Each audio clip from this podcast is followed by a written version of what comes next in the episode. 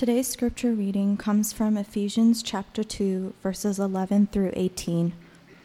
Therefore, remember that formerly you who are Gentiles by birth and called uncircumcised by those who call themselves the circumcision, that done in the body by the hands of men, remember that at that time you were separate from Christ, excluded from citizenship in Israel, and foreigners to the covenants of the promise, without hope and without God in the world.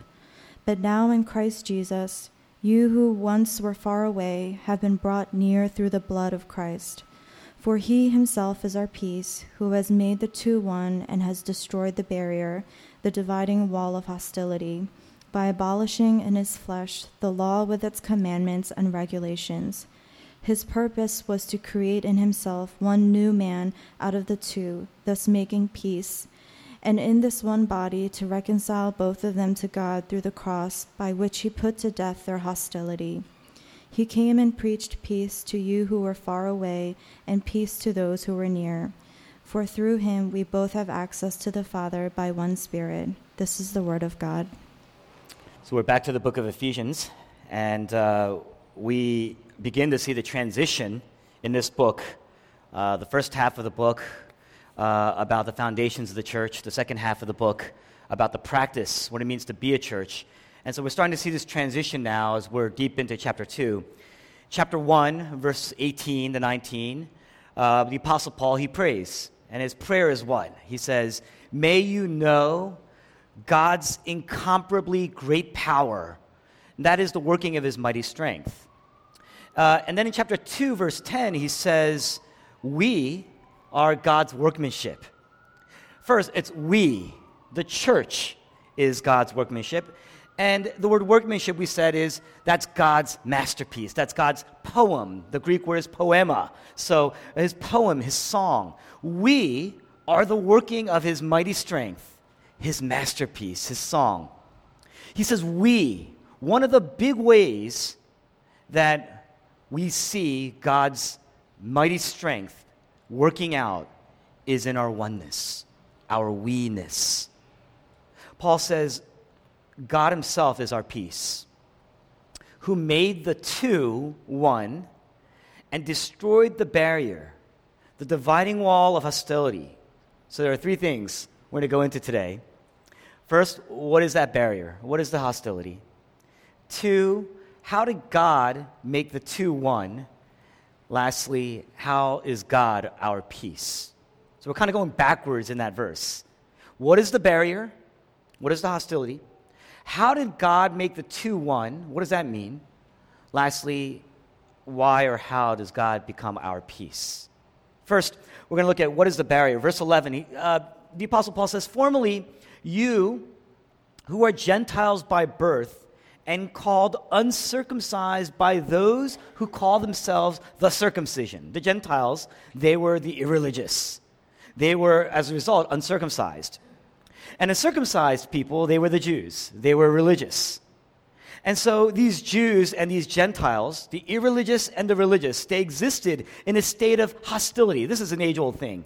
Jews and Gentiles, religious and irreligious, they were hostile to each other. They're still hostile to each other.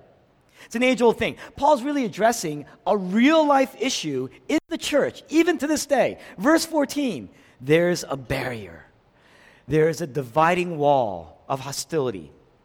And so, Jews and Gentiles, they exclude each other, they hate each other. The religious and the irreligious exclude each other, hate each other. What's the root of this? Verse 14 God destroyed the barrier the dividing wall of hostility by how? Abolishing the law with its commandments and regulations. The law is this Old Testament view of what it means to be holy. The Jews, they were called to be holy. The religious, they were called to be holy. That means to be holy, it means to be set apart for God, to be a godly people, a godly nation, as God's blessing to the world. It was God's gift to the world, God's treasure when the Israelites came, out of Sin- uh, came to Sinai after they escaped from Egypt, God brought them across the Red Sea. He brought them to Sinai. He says, This is how you will be my treasure. You will obey my commands. So Israel was called to be a light to the world. The law was given to them so that they can bless the world with their presence, with their living. Jerusalem was a city on a hill.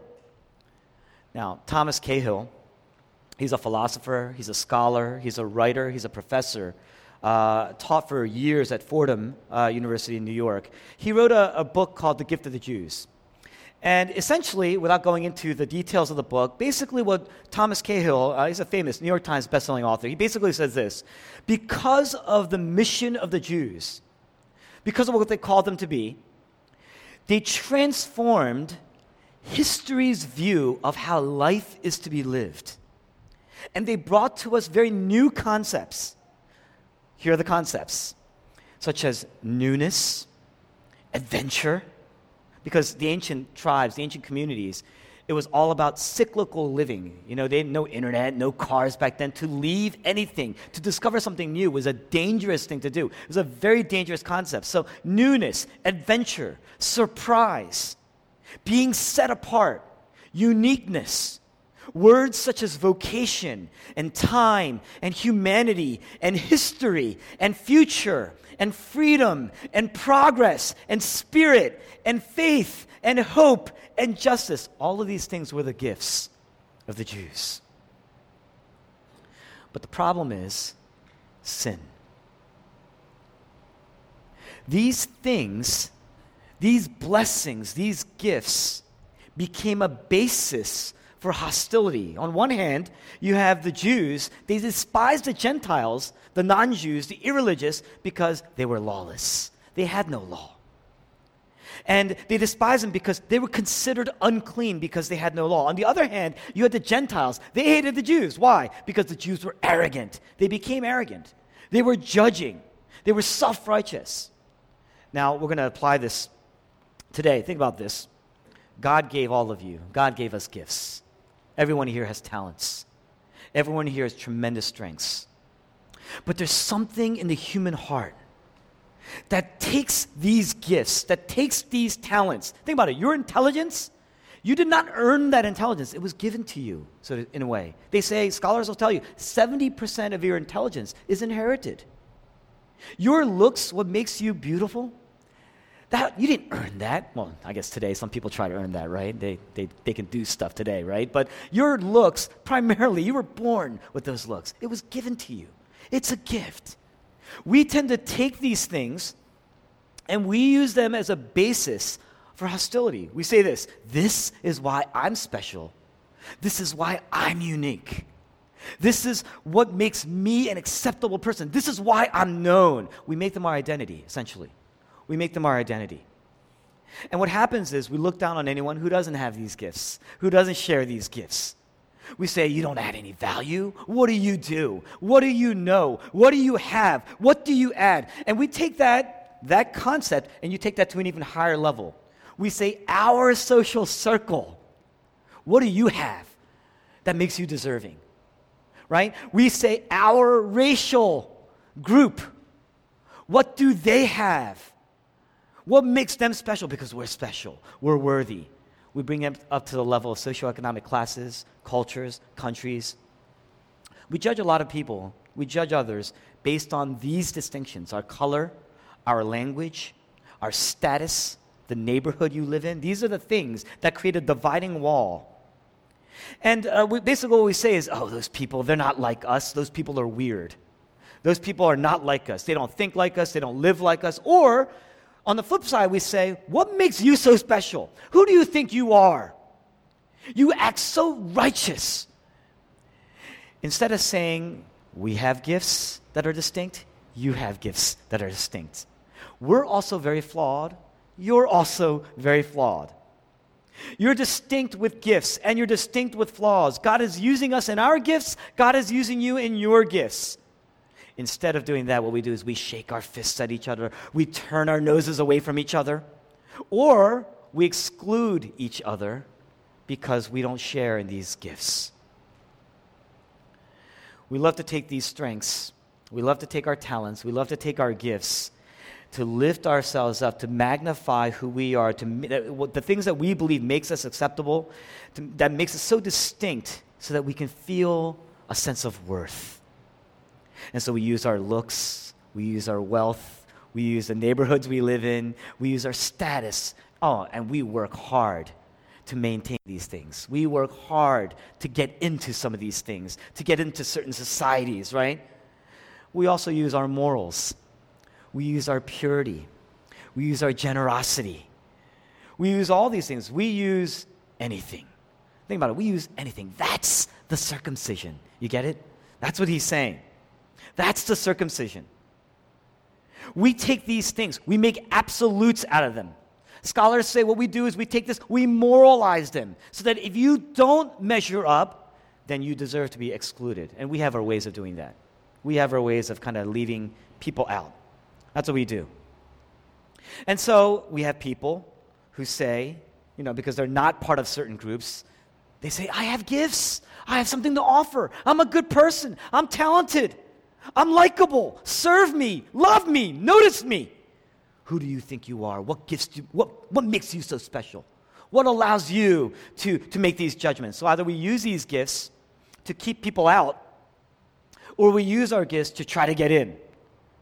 And then the result is we're always looking down on somebody. And there's the reason for our jealousy, and there's the reason for our arrogance, and our pride, and our comparisons, and the hostility, and the division. That's what we do. If it's not race, then it's going to be socioeconomic status. If it's not that, it's going to be your educational status. If it's not that, it's going to be how you look, how you dress, where you live, how you live, what you do. There's always going to be something. We love to act superior. There's a deep insecurity of the heart that makes us want to act superior because we feel inferior.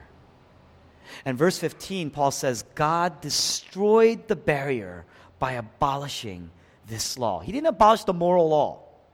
When Jesus Christ came and died on the cross, he didn't abolish the moral law. But he says, this is what he is abolishing. You're no longer going to be able to judge people according to this law. You're no longer going to allow yourself to feel superior against other people using this law. You're never going to be allowed to use this law again like a wall to keep some people out or you try to get in. God destroyed the barrier. That's the barrier. That's the hostility. Two, God made the two one.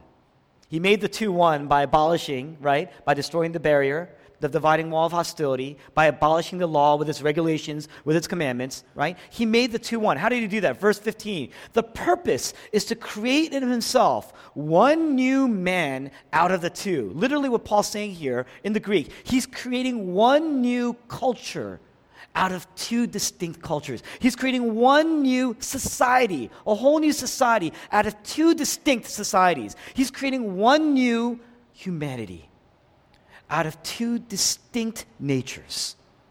Which of these two? He's talking about the religious and the irreligious. Everyone is one of the two. In fact, everyone is both. We're all great. You could be the most irreligious person and yet have tremendous codes and ethics that you judge other, other people. You have certain standards that, by which you judge people. You're religious in your own way, you see. It's your way of separating yourself, making yourself holy, righteous. It means to be set apart, unique. Everyone is one of the two. In fact, we're all both. And so we're desperate constantly. There's this dynamic in our hearts and our souls where we're trying to get in and keeping other people out. We're constantly doing that. I want to say this, friends God did not establish the church to be a social club. It's very important. It's very important. It is my mantra whenever people talk to me about exclusion and inclusion. God did not establish the church, the church, not just Metro, the church, to be a social club. It's very important. The reason why I'm sharing this with you, and the reason why I'm saying it's very important for this particular community, is because many of you grew up in a church where your parents or your friends relied on the church as not only a spiritual center, but a cultural center, a language center, a social center. And so you're brought up thinking that this is the standard for the church. That is not what God came to establish. I'm telling you, that is not. It's a, it's a kind of a byproduct of the immigrant church, right? And so it's a part of the culture, but and you certainly are going to develop friends. You're certainly going to develop uh, circles and stuff like that in the church, but that is not the center and not the meaning of the church. And so generally the church becomes this place, if you continue to go that route, the church becomes this place where you keep people in, certain people are kept in, and certain people are, are kept out. And so if you're in, you're constantly working to stay in. And you're judging people uh, as to basically, there's a pecking order. And you kind of have to climb and step all over people to get up that pecking order, to stay on top, to stay in. That's what happens. Paul says that's not the meaning of the church. Jesus Christ created a new humanity where like and unlike can come together. The two can become one. That's what he did. Verse 16 In this one body, right? He made the two one, in this one body, to reconcile both to God through the cross by which he put to death their hostility religious and religious, like and unlike, hostile. He says he put to death the hostility through the cross by reconciling both religious and irreligious, like and unlike, to God. Because of the gospel, essentially, we all are reconciled to God and we share as part of this one body. And because of the gospel, then as a result, because we share in this one body, this one humanity, we are reconciled to one another. It's possible to be reconciled to one another. We're a shared body. So these differences that once fueled division, that once fueled backbiting, that once fueled gossip, is no longer something that fuels that division or the gossip or the backbiting, but now it becomes a very profound, impactful entity that shapes you and builds you. In other words, people are now coming together not on the basis of their strengths, but what? On the basis of their weakness. It's a common weakness. They're not coming together on the basis of their talents, but they're on their basis of their inability, their inability to get to God on their own. As righteous as you think you are, you will never be able to get to God on your own. You will never have that kind of access on your own. So the one humanity is created when both are reconciled to God and they share in that humanity.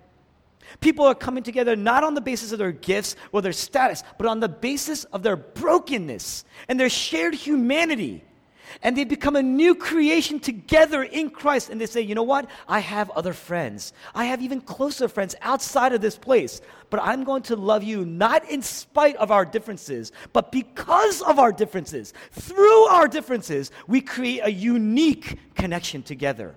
I may have, that is very possible, that you may have a connection with other people. You may have a connection with other people that uh, when the gospel, when you experience the gospel together, it's not just assumed, but you actually experience it together. You deeply experience the gospel together. A bond develops that's even greater than one that you share with members of the same race, or the same status, or the same social circles, or the same family. I'm going to tell you, and guys, I'm going to give you a piece of advice. There are people here who are desperately trying to get in. And it's an assumption. I deserve to be in. I'm trying to get in. And you're still using the old way to get in, and it's not working. You're using the gifts, the sense of humor, the social things, and it doesn't, that's not what brings that bond. It begins with a shared humanity. That's what Paul's saying that bond develops that's even greater than one that you share with members of the same race or the same culture or language group or status or social circles, circles or your salary or your family even. That church becomes a new nation, a holy nation set apart for God. We just read that in the call to worship. You are a people belonging to God. You are a holy nation set apart for God. This means that the value that God upholds, the values that God upholds, oneness, love, humility, sacrifice, weakness, is greater than anything you valued that you use to separate yourself and make yourself feel special or unique or distinct. And so you don't frown at other people, right? You may be different, but you're not going to frown at them. And you're not going to talk against them right? Because you share in the same brokenness. If you truly understand your brokenness and sin, You would never be able to do that because you recognize how broken you really are and what it cost Jesus to bring you in. You see, how dare us, how dare we then turn our noses against other people in that way? That means, when that happens, it's possible to gravitate more towards people who are utterly different from you, but share in the same conviction of sin and the same, they share in the same grace of God in Jesus Christ. They share in the gospel together. Then people, I mean, if you do that, it's possible to gravitate more towards people like that than people who share the same social caliber as yourself, same athletic caliber as yourself, educational, financial, even the same interests, social interests as yourself. And that means that it's possible to have a more profound, impactful, closer connection to someone who's completely different from you, even opposite from you because you've experienced the gospel in a genuine way together. Because of your intimacy with Christ. It's possible to do that, to have a greater bond than someone who's close to you simply because you have old ties together. That's powerful. It's powerful because through that new humanity, through that new humanity, God can do something that He was never able to do through you before that he was never able to do uh, through you as a group before, right? God can do something together in you as a body that he would never be able to do through you alone or in your own groups together. You see that? that that's a new humanity. God can do something there that's very, very special. He says he will. He says he will. That's going to help you get over the divisions. That's going to help you to get over the anger. That's going to help you get over the pride. Everything that keeps you from living in peace. Peace is not outward hostility. That's not what he's talking about. Not peace against outward hostility. There is outward hostility. There is gossip. There is backbiting. There is stepping over each other in passive and assertive ways. But he's talking about the peace that comes with just division, just being apart and saying, well, I'm not like them. They can do their thing. I'm going to do my thing. That's a hostility, he's saying. We want so desperately. It's in our spiritual DNA. We want so desperately to be accepted. And what happens is when you are accepted, you feel good about yourself. You're already losing yourself. You don't even realize it. Uh, and when you're not accepted, there's this air of superiority so that you can justify yourself. Because if you're not in here, but you deserve to be in, you're going to justify yourself. And that goes all the way back to the Garden of Eden, the first book of the Bible in Genesis. When we chose to serve ourselves against serving God, we were cast out of the garden. So when we violated God's law, even in the Garden of Eden, very, very early on, we were cast out of the garden. We were driven out. And ever since then, because God placed a flaming sword at the front of the garden, at the entrance, we've been desperate to try to get back in. That being in was more than just a physical thing. It was being in the presence of God, being experiencing that oneness and the joy and the shalom peace, that holistic peace the sense of knowing that I am okay and that I am good, that I am set apart for God and loved and accepted and acceptable. We so desperately want to be in. Ever since then, we work hard to try to get in. And so we all know inherently, innately, that there's something wrong. It comes out in our insecurities. It comes out in our inadequacies. It comes out in our anger, in our pride, in our arrogance when we're not getting what we want. We're not getting into the places that we want to get into. And so we're desperate. It shows our desperation more than anything. It's in our spiritual DNA, it's built into us. It's a part of our sin, it's a byproduct of our sin. That's why we act so superior. It's why we're arrogant, you see. It's why we emphasize our gifts and our resumes. It's why every single time you go on that date, that first date, you're more prone to sharing about your strengths and your gifts in subtle and crafty ways than talking about your brokenness and your weakness. because we know that that's unattractive and repulsive and it would not make for a good relationship. We're afraid. We try to hide. You see that? We do that. And so we're constantly hiding. Adam and Eve, when they sinned against God, the first thing they did was they hid. You see, they blamed each other. There was backbiting. It started all the way there. It's why we emphasize those things. It's why we impose laws on one another. It's why those laws create separations, hostility. The gospel ends jealousy. The gospel ends snobbiness. The gospel ends pride. Let me ask you this Do you have the guts today to turn to somebody different from you and ask them, Am I arrogant? Am I snobby? Am I proud? Will you tell me? Do you have the guts to listen to somebody completely different from you? Ask that question and actually hear what they have to say. Do you have the guts to do that? The reason why you don't is because a lot of times we don't. We want to hide. We know deep inside there's a, it's in our DNA. We know that, you see. The gospel ends that. The gospel ends the jealousy and the snobbiness and the pride. The gospel ends the insecurity and the inadequacy.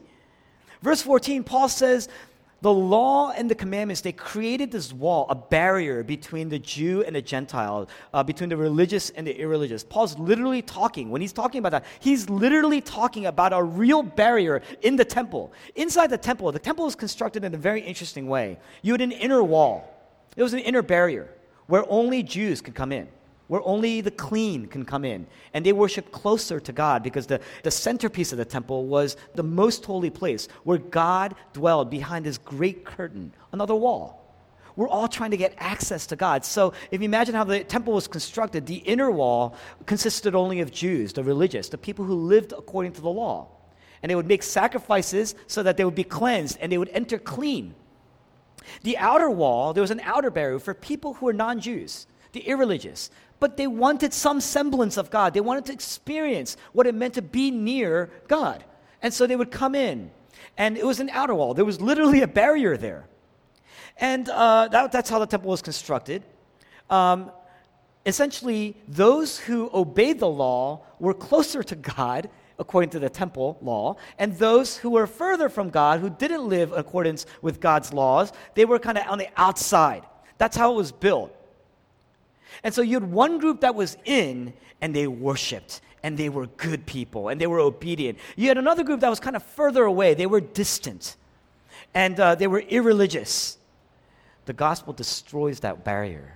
That's what he's saying because you no longer get your identity in a way that everybody else tried to get their identity in the temple. Everyone else today still tries to get their identity by accomplishing things, being successful, being obedient, being good, being moral. You see that? And, and, uh, and it's a way of looking down on groups of people, it's a way of separating yourself from other people, and you're working hard and you're serving hard and you're being good. And so you have the Gentiles who are very far from God. They had no law, they had no word of God, they had no Bible, and so they lived lived any way they pleased. And as a result, their lives were a mess and they were considered unclean. But then you had the Jews, and they had the Word of God, and they had prayer, and they had exposition.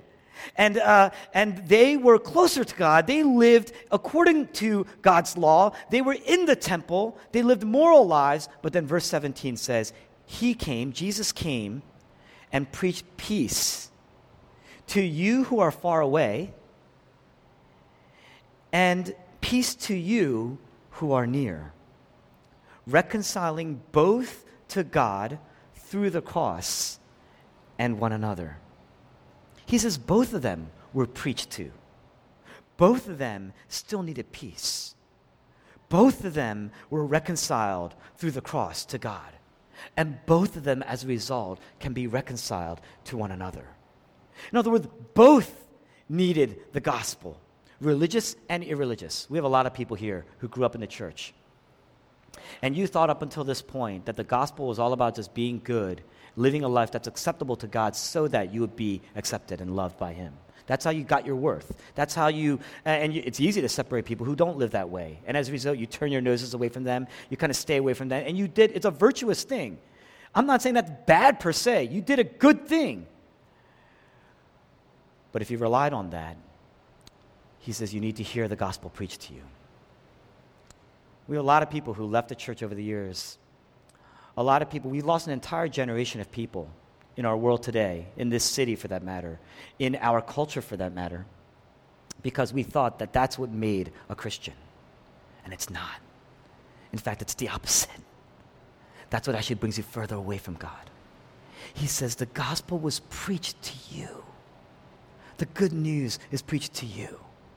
You needed it. Both needed the gospel. Both needed to be saved. Even moral, lawful people, people who prayed, people who lived in obedience, they had the word of God. They needed to be saved because they still needed, they still needed to be reconciled to God. Why? Because they were arrogant. That obedience made them arrogant. That obedience made them blind to themselves. That obedience made them proud of themselves. They weren't only winsome, not winsome to other people, they had been distant from God as well. And it was because of their obedience, not because of their disobedience, that they were distant from God. It was because of their obedience they were far from God. And this is why the gospel takes away the barrier. You see, the gospel takes away the barrier because both of them are far from God. Both need to be reconciled to God. Whether it's a pastor or a newcomer in this church, we both need to be reconciled to God. We're both broken and need to be reconciled to God. There's not a single amount of education that you could acquire or earn in your lifetime that will bring you one step closer to God on your own. We both need to be, have access to God. And it's through the gospel. It says through the gospel, through Jesus. That's what happened.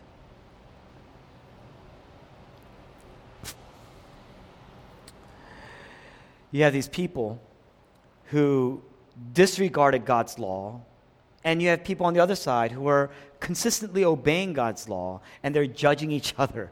They're constantly judging each other because both people are saying, ugh, you know, at least I'm not like you. You know, one group is saying, at least I'm not unclean. The other group saying, at least I'm not arrogant like you. And both, it's their way of saying, well, I'm acceptable, but not you. I'm worthy. You're fake. I'm not like you, right? Both of them are selfish. Both are self reliant. Both of them are arrogant. Both of them are hostile. The gospel pulls the rug right from underneath both. Right?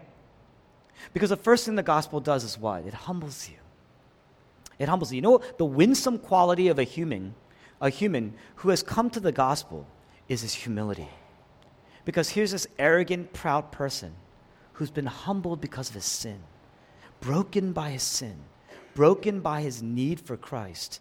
What Jesus has done, his own righteousness transferred to him on the cross, that humbles him, that brings him joy because the weight of the burden of having to get work his way back in is gone. That gives him joy. That makes him a completely different person than somebody. That's how you can tell in some ways if a religious person has come to faith in Christ, right?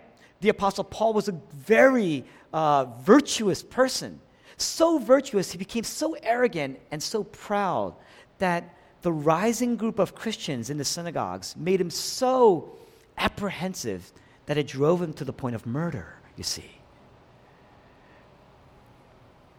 The first thing the gospel does is humble you because of your sin, humble you because of your pride, because you are a contributor to that wall. You help build that wall, you maintain that wall. It destroys jealousy, it destroys the nose turning, it destroys the comparison, and then it overturns what you value so that we're all pursuing righteousness in Christ together. You value your looks does that make you less of a sinner? It does not. Value your wealth. You may have a lot of good things in your life. There's one part of your anxiety may be pressed down if you have a lot of wealth, but the thing is, does it make you less of a sinner? It does not. You value your intelligence. Look at the Bible, do a word study on the word intelligence, and see how many times the word intelligence comes up in a positive light in Scripture. It does not make you less of a sinner. Do you value your morals? There's a proverb, there's not a proverb, a, a, a parable that Jesus tells in Luke chapter 18 about a Pharisee and a tax collector, and both are praying in the temple. And the Pharisee says pretty much this I thank you that I am not like him. That's what the Pharisee prays. Do you value your morals? Because Jesus clearly did not. Because he says it's the tax collector and his prayer. Through his prayer, you see, it's he that walked away justified before God. Do you value your work ethic, your educational background? Do those things make you less of a sinner? They do not. The gospel is the ultimate equalizer because it says everyone unequivocally is a sinner and broken by sin. Everyone. The gospel is the ultimate equalizer. Prone to wander. Lord, I feel it. Prone to wander. Lord, I feel it. Prone to leave the God I love. Even your goodness, even your obedience is not what's going to give you a sense of worth anymore. My life is hid with Christ on high, with Christ, my Savior and my God. Because your identity has changed, it gives you a profound way of looking at other people. The way you view other people starts to change. There's no more dividing wall. There's no more hostility. The wall comes down, the hostility ends. This is why we have the end of jealousy and snobbishness and judgmental eyes. How does it happen? How does God become our peace? How does it happen? Verse 16, Paul says, God reconciles both, of, both through the cross by which he put to death their hate for each other. He literally says, God got rid of hostility altogether. God got rid, he killed hostility. Now, think about this. On the cross, what hostility did you see die? Because everybody was hostile against Jesus. The only thing that died on the cross was Jesus, we say. And that's the point. In John chapter 2, we have a temple. The temple had that inner court and outer court and people were coming in to worship. And the Jews were able to worship well, they were able to come into the inner court. People are coming from everywhere, all over the world, to get access to this temple. And so you have this inner court for people who are considered uh, culturally, uh, religiously holy. And you had this outer court that was filled with people coming from all over the world Gentiles, irreligious people, wanting to get closer to God. But the thing is, because the inner court was sacred, on the outer court, you had money changers and you had animals because you didn't, if you were coming from another country, the animal, by the time you get to the temple, would die and then you'd be considered unclean. And so they had out of convenience. It was a good thing. It was a service to the people in the temple. You could just buy an animal there to have it sacrificed. And so, because people came from different currencies, right, different countries, you had money changes. It was a service. These were good things, but it was in the outer court and it was loud and it was distracting. And these people who were Gentiles wanting, coming from far to worship, couldn't worship. They were distracted. It was loud. And Jesus comes in and he sees this. So, what does he do? He drives everybody out, he overturns the tables. He scatters the money changers and their coins, right? He gives a whip, the Lord of the whip, right? He takes this and he just drives everything out. And the people who are in the temple, they come to Jesus, they approach him, and they, the Jews, the religious people, they ask him, How can you prove your authority to do this? And what does Jesus answer? He says, Destroy this temple. In other words, tear down the walls, and I will build it back up. I will raise it back up in three days. And John says, Now looking back, the temple that he had been speaking of was his body. Why does he say that? On the cross, when Jesus died, his body was torn apart. His body was torn down. On the cross, his body was just ripped apart. And what do you see on the cross? You see, at the moment of Jesus' death, that curtain that separated humanity from access to God organically, there's a thick curtain. The curtain was like a wall. It was a very, very thick curtain. It wasn't just a very, like the curtains we see today, very, very thick curtain. It tore from top to bottom upon Jesus' death. It's as if somebody stood at the top, cosmically, from heaven, grabbed the curtain, and ripped it from top to bottom. The curtain was the barrier because our sin prevented us from gaining access to God. That's why we're so desperate. All of our pursuits to get in is because we don't have access to God. That's what we've been looking for all our lives. You're trying to get into a social circle? That's what you need access to. You're trying to get into a love relationship with somebody? You're trying to get in, you're working hard? That's the access that you're looking for. You're trying to get into the church and you're working and you think that's the way you get in. That's what you're trying to get in. You're trying to get access to God. The moment of Jesus' death, that curtain tore from top to bottom. Everyone's dying to get in, and everybody wants God's presence. But the thing is, if you get into the temple, the most holy place, you would die. You would risk death because of your sin. So what happened? The apostle Paul writes in 2 Corinthians chapter 5 verse 21, God made him who had no sin to be sin for us, so that in him we might become the righteousness of God. The only way you get access to God is you are righteous before God. God made him, Jesus, who had no sin, to be sin for us, so that in Jesus we are now righteous before God. And so the temple curtain tears from top to bottom because now it has become possible for anybody to gain access to God. Anybody can be declared holy. Anybody can get in. What does that mean? It doesn't mean that Jesus, who was perfect, became a sinner. That's not what it means. He didn't become sinful on the cross. It means he took our place. That's what it means.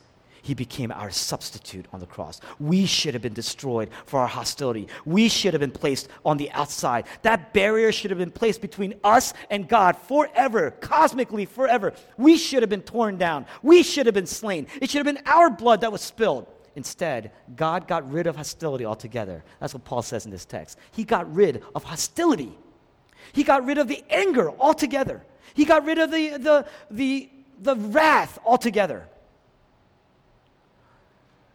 What Paul's saying here is that God got rid of the hostility itself. He got rid of the barrier because on the cross, Jesus Christ took our penalty for the sin that we deserved.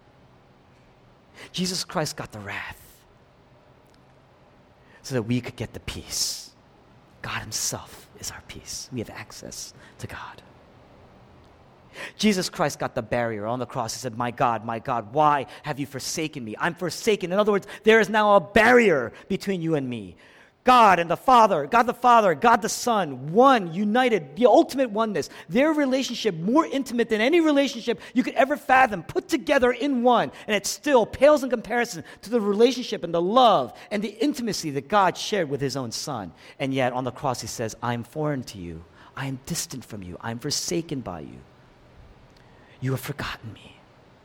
The barrier, there's a barrier between us. I'm out. Why? Jesus Christ was cast out so that we could be in. Jesus Christ was forsaken so that we could be accepted. He got the barrier so we could get the access. For the sin that we deserve, Jesus Christ got the wrath so we could have the peace. And so when he died, the wrath of God was satisfied. And so hostility, wrath was put to death. So when Jesus Christ came into the world, what did the angels say? When he was born, Christmas, what did the angels say?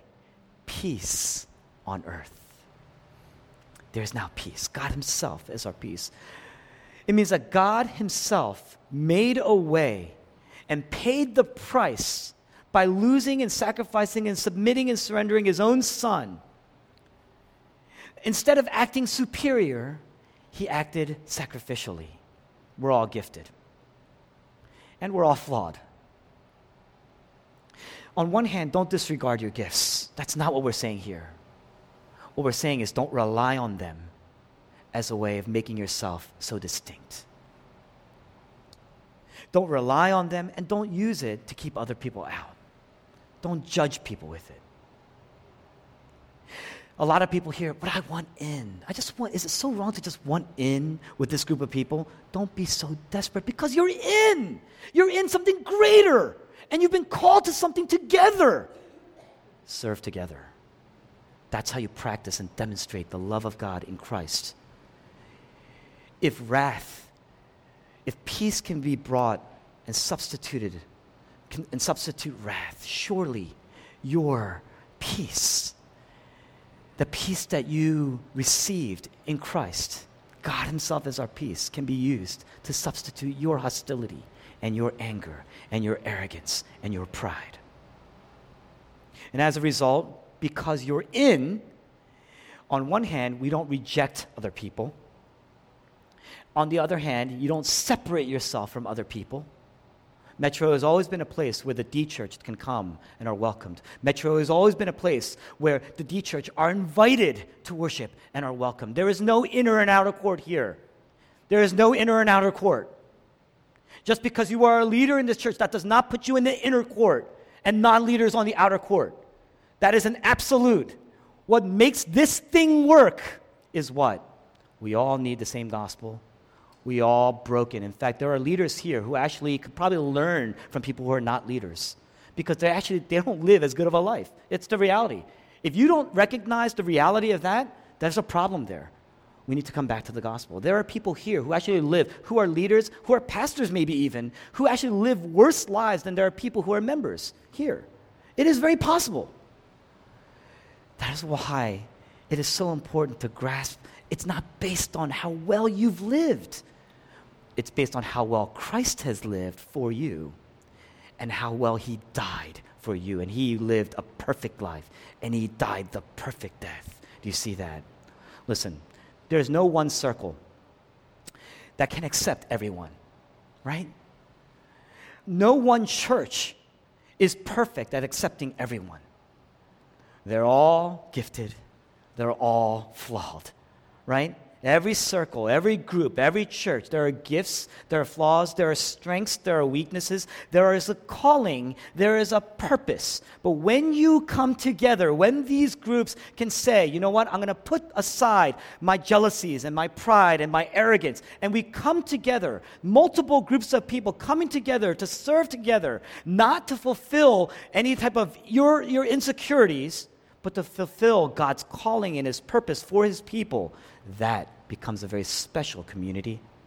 And when you do that, that is how the world will see. How in the world do those different groups of people come together and love one another? That becomes, inc- it's supernatural. It is not natural, that is supernatural. And that is how the world will see that the gospel can change everything. You get that? I hope you do. I have to share that. It's in the Word, but as your pastor, it's very important to understand that. We can live as brothers. Let's pray together.